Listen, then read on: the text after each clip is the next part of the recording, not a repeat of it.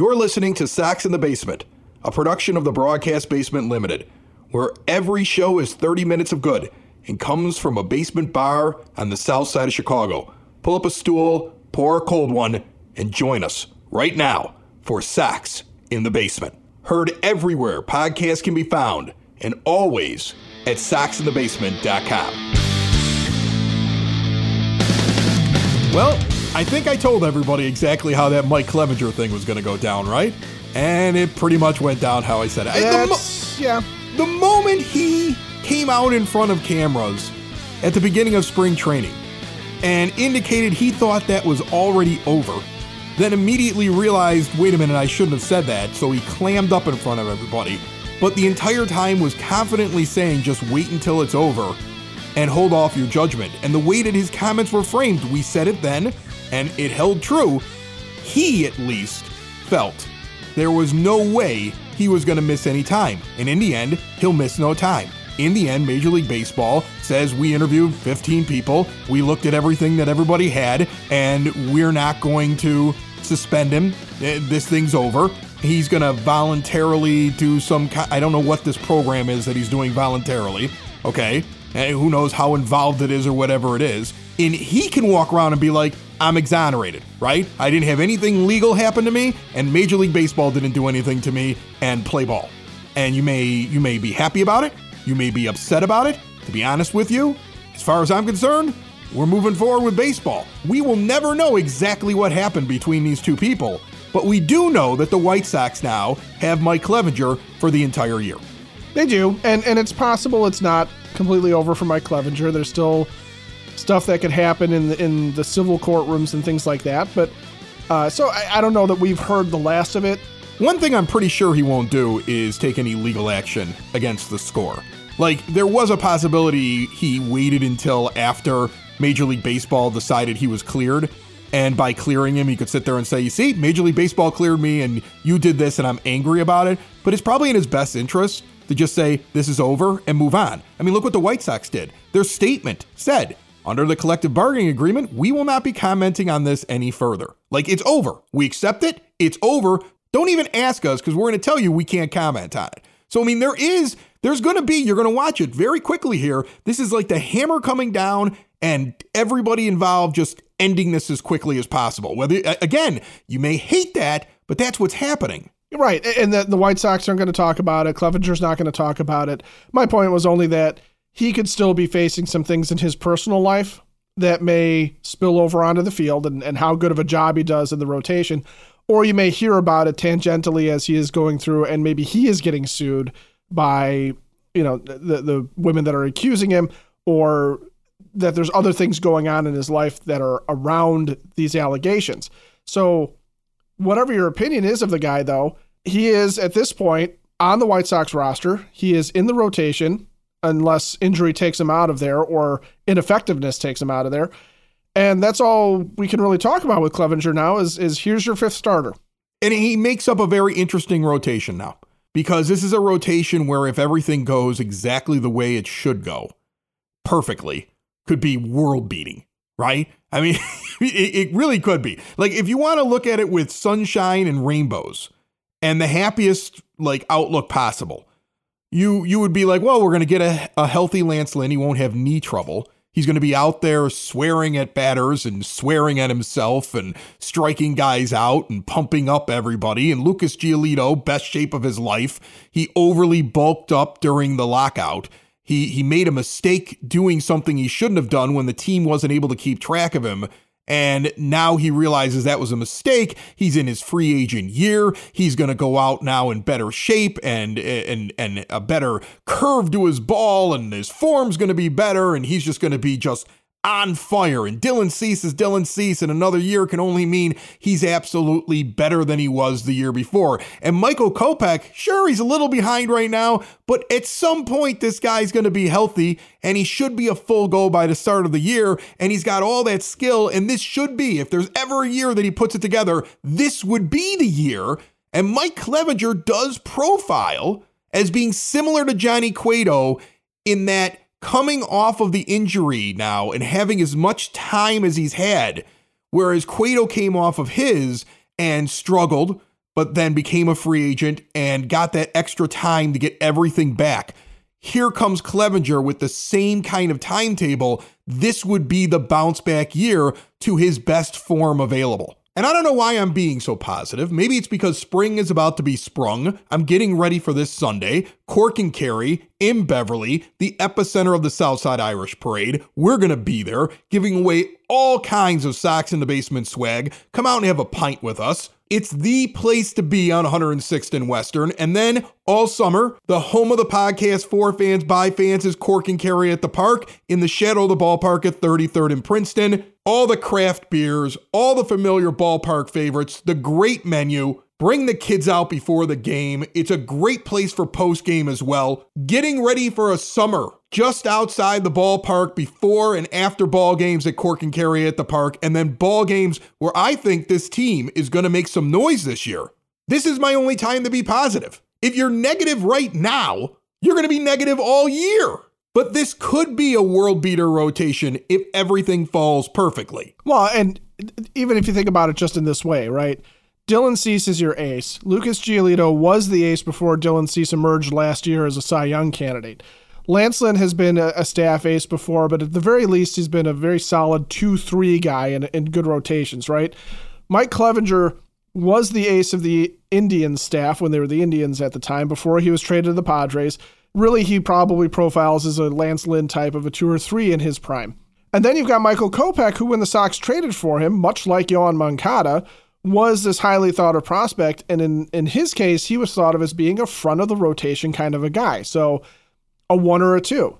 And if Kopech does reach his apex, okay, and reaches the point where he is what the White Sox thought they were trading for, what the Boston Red Sox said that they had in him, or what you know their scouts thought they had when he when he was drafted by them. If he reaches that, that is five guys who have taken their turn or could have taken their turn as the top of a major league rotation you can't do a whole lot better than that, okay? And you could you could argue that maybe that rotation is the Pittsburgh Pirates, but it's still the top of a rotation. Well, the guy that interests me the most is Kopech. And the reason he interests me the most is I know what Lucas Giolito can be, and I know that he's with the same pitching coach that he's been with over the last couple of years, right? Like there's a lot of me that sees a bounce back in him just because generally when guys have a lot of money on the line, as, as long as they're not a head case, who gets in that mindset of like, oh my gosh, I got to be great. If I'm not great, I'm not going to make any money. I, and I don't, I don't really get that from him. You'll normally see guys push it up. He's with his pitching coach. They brought him back. It's one of the few coaches that are still on this staff from before. So there's consistency there. It's not like with with the rest of the team, right? Where you have all these guys working on defense and hitting and new philosophies and how we're going to prepare. The pitchers are basically being prepared in the same way. So it, it really depends on how much do you believe in Ethan Katz and how much do you believe in Ethan Katz and his relationship with different guys. Well, I know that Dylan Cease likes him and that Dylan Cease has grown underneath him. So that I would be- I would believe a reasonable person would believe is going to continue on its way. And I know that Lucas Giolito has a long history with him and he's already fixed him once before. And so if if somebody said give me your hard-earned money and put it down better or worse than last year i put my hard-earned money down on better based upon the track record and the idea that he's in the free agent year and he's got Katz back and everything like that lance lynn concerns me because i'm an old overweight guy, not not grossly overweight, okay, but I mean, like I, I got I got pounds I'd like to take off. You, you, and I could both you and I could both drop a few, right? And Lance Lynn is a big dude, okay. He's an athlete, so he carries it like an athlete. So I would never sit there and say, well, you Lance, you got to cut back on the Twinkies. I'm not saying that, but he is an older guy who brings an awful lot of body weight on knees. And uh, any guy that's made it into his mid 30s to 40s understands that you know your knees every once in a while just get worn out on stuff, okay? I mean, especially when you're playing sports. So he makes me nervous about the entire year, but if he's healthy, I know exactly what he is. Kopech is the one that I look at and say, I don't know yet what he is. He's the most intriguing thing because he had all that potential, but essentially 2018, it's 14 innings in the majors. 2019, not here. 2020, didn't play. 2021, 69 innings, right? And 2022, he finally gets over 100 with 119 innings for the White Sox and brings you an incredible walks and hits per innings pitched of 1.19. If you're if you're looking at him, you could say, look at it. He he's actually so effective when he pitches. If we could just keep him out there, he would be a star. That's how I look at him. Like he's a star. He he not only is a fourth or fifth starter, he's a he's a guy at the top of your rotation if you can keep him out there and pitching. And that's the guy in that rotation that I look at with the most intrigue, with the most like, what is he going to be? I also look at him and say, if he isn't something better than last year, I start to lose faith. Is that unfair, do you think? I mean, this is going to be his year 27 season. He's still got a lot of baseball ahead of him. Uh, guys still don't put it together until they're in their 30s sometimes when they're a pitcher. But like, I'm going to start to feel like really worried if I don't see him take the next step this year. Yes, you you you have to see Michael Kopech take another step. But it's the same way if you're an optimist. It's the same way that you look at what Dylan Cease did, right? So Dylan Cease has some time in the majors before last year that was frustrating. That wasn't as good. That didn't necessarily give you an indication of what he was going to do last year, right? You you didn't necessarily say when you started the season last year that Dylan Cease is going to come in second in the Cy Young voting. You knew he was pretty good. You knew that the team was telling you that he had Cy Young stuff, but you hadn't really seen it because in 2019, when he had 73 innings in, his whip is 1.548. I mean, that's just not good in any stretch of the imagination. In 2020, in the 58 innings he managed there, his whip is 1.440. Uh, it's better, right?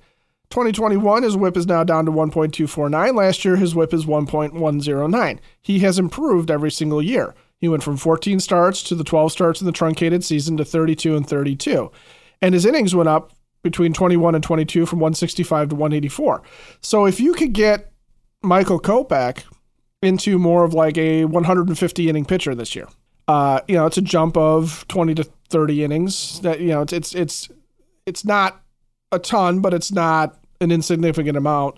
If you could do that and he can maintain his whip, he can maintain his effectiveness and do that over the course of 30 starts, now you got something because now you've got a guy that rivals Giolito at his prime and Dylan Cease now for the amount of talent that he brings to it. And that's three guys in your rotation that are doing that. There's not too many rotations out there that are going to beat that.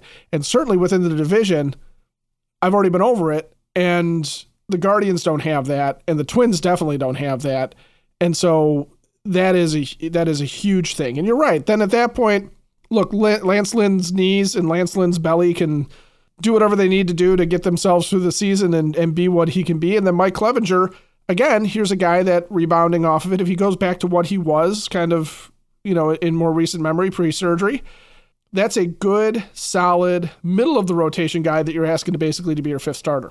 And injuries pop up. Sometimes uh, you may have an injury. Uh, mom or dad may have an injury, or maybe it's just age getting to them. You want to keep people out of assisted living, whether they're recovering or if they're getting to that later stage of life. Hyatt Home Medical Equipment is going to help you out, Sox fans. Uh, they're located in Evergreen Park. They got a big, beautiful showroom, and they have everything from the lifts that bring you up and down the stairs to apps that open and close doors and make life easier, uh, aids in the bathroom throughout the house to reduce fall risk. So much available to you. Plus, if you have sleep apnea and you use a CPAP machine, why are you ordering that online? Why not go into their testing center right there? Try out the latest, see what you've been missing. It's a lot better now, the technology, than it was even five years ago. They have the latest and greatest at Hyatt Home Medical Equipment. They're going to work with your insurance, and if you mention Sox in the basement, they're going to take additional money off. Check out all they have to offer at hhme.com or stop in and see them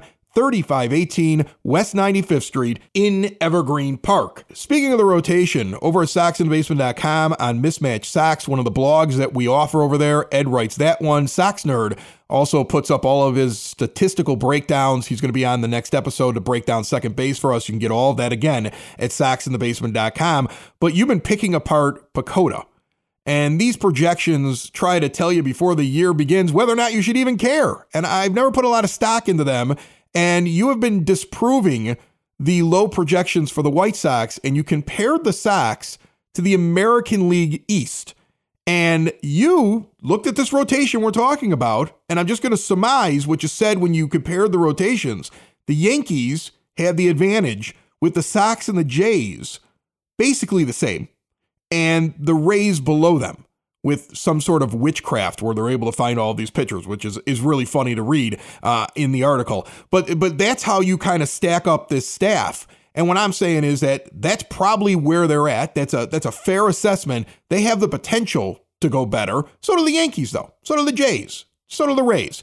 Well, here's the funny thing, okay? So PECOTA projects the White Sox to be basically terrible this year.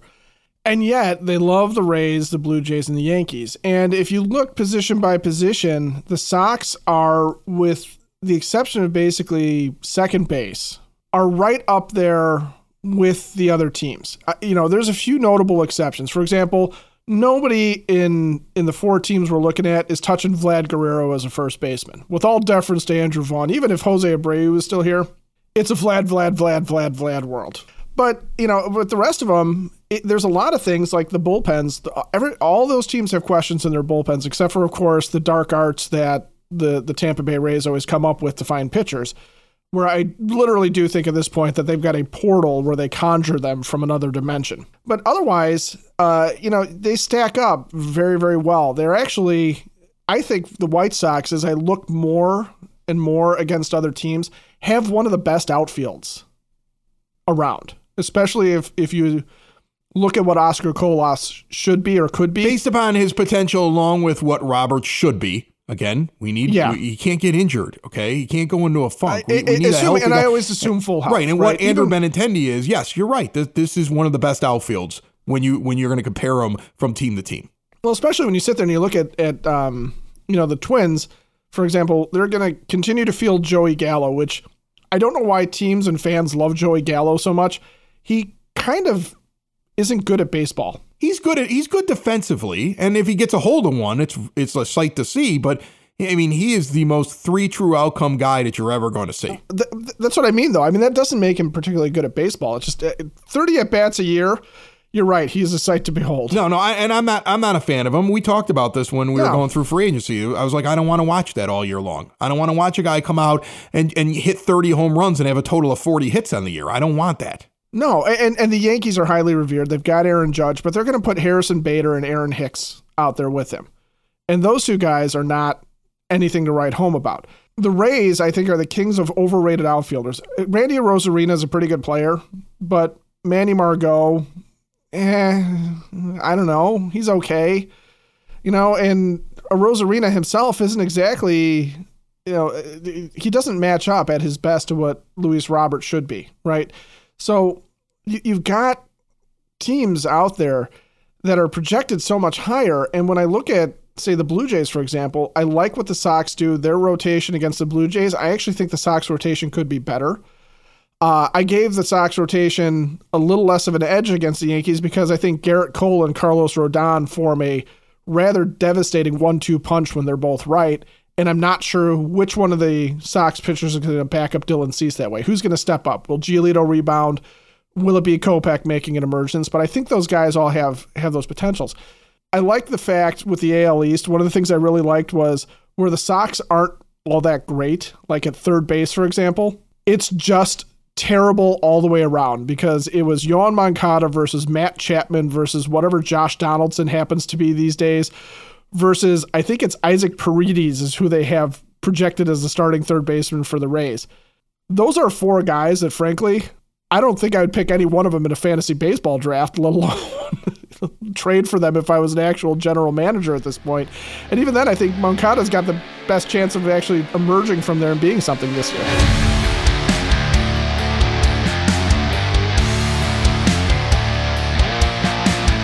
All right, so I picked up a Christmas gift that I got and finally took it out of the, the plastic and, and, and brought it out to the kitchen table. Do and, I want to know where this is going? And started sorting through uh, my Strat-O-Matic baseball game that oh. I got.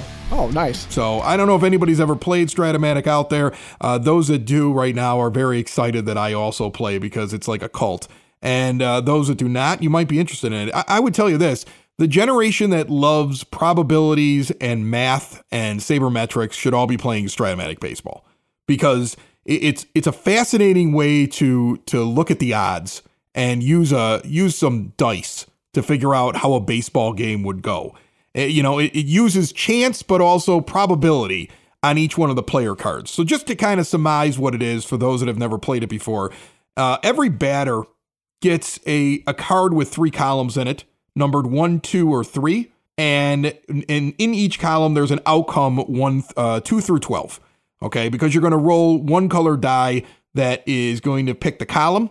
And then the other two die that are a different color are going to get you a number from two through 12. And certain numbers have a greater chance of coming up because there's more combinations that land on them. So basically, if you have a good result at, say, seven or eight in that part of the column, you are probably really good at doing those things during the year. And if you strike out a seven or an eight, uh, you strike out a lot.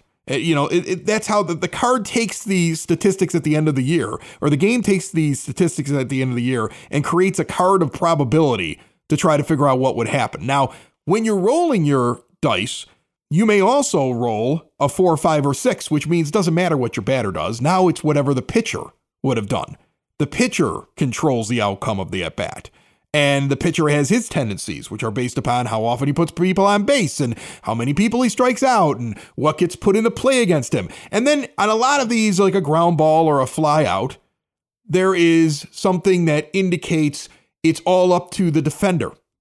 So you pick a defensive player, you set your entire lineup, and if you have somebody who, let's say, is a shortstop one, they are a great defender. If you have a shortstop four or five, they are a terrible defender. And you'll get a thing that says ground ball to the shortstop, and you have to roll a 20 sided die. And if you have a shortstop one, only one of those numbers is going to be an error. And if you have a shortstop five, like seven of them are. so it, it, kind of like it, it it gives again probabilities based upon the defensive prowess of the player and how well the guy hits and all this other stuff. Are you already confused, Ed? Not at all. It's like Dungeons and Dragons for baseball fans. That's, That's what I was just thinking. It's, it's basically it's Dungeons and Dragons but baseball. Yeah, exactly. Which makes a, it right. slightly less nerdy, but only slightly. It'd be a great game at a bar. Like uh, oh, they yeah, should have this yeah, available yeah. over at the at the tap room at Hailstorm Brewing, the official brewery of Sox in the Basement. Because uh, I would sit there all day long and drink from the long list of beers. And uh, I think stout season is slowly coming to an end here. We're getting into Irish ales and more IPAs will be coming out. And they always have such an amazing selection. And now they're open for lunch and so you can get in there and eat at their scratch made kitchen. Everything opens up at 11 o'clock in the morning out in Tinley now. They go all day long. It's a working brewery. Uh, you got the tap room, the big beer hall, the working brewery all under one roof. It's a great place to go hang out. Uh, I bring the kids in there or I go out on date night. It just depends on like what my mood is. It's, it's awesome for anything. And right now, their lunch special that they're running essentially, when you do the math, uh, you're going to end up getting the meal and a beer for the price of the meal. All right. That's not how it lists, but I, I look at it and I go, well, that, that's pretty much how it all ends up in my pocket. So that's a pretty good lunch deal right there uh, for you to check out. Their pulled pork sandwich is extremely good, and they make one hell of a grilled cheese, get the bacon in the pulled pork, put on top of that, and then just sit back in a little bit of a food coma and have a second beer before you head back to work. Get out to Hailstorm in Tinley Park, 8060 186th Street, right off of 80th Avenue, and see more at hailstormbrewing.com. So in a drunken food coma, we're playing Stratomatic baseball. That's what, what we're saying. doing. That's what we're doing. Okay, now. I'm, I like it. Okay, so I, I did that this weekend with the kids. You got them drunk, and I have the the version that I have because it takes a while for them to gather all the stats and make all the cards. Is because this was given to me Christmas time. The latest version is the end of the 2021 season. So it's the 2021 White Sox that went to the postseason and lost to the Astros. It's that season. I decided I was going to play as the White Sox and they could pick any playoff team and play their father. Now, I played this game a ton of times. I have an advantage because I know all the little nuances. I know how to hit and run in the game. I know that I can pull in my defense. I know I can hold a runner on. Like I, I, I know all the little tricks. They're just learning the game. The 2021 White Sox got beat every single time. I didn't win once this weekend against my kids. Not at all. Not at all. I got destroyed with the with that team going up against the other playoff teams. The biggest problem was that the best pitcher that the White Sox had was Carlos Rodon, which really angered me as I realized that because that was the guy that didn't come back the next year.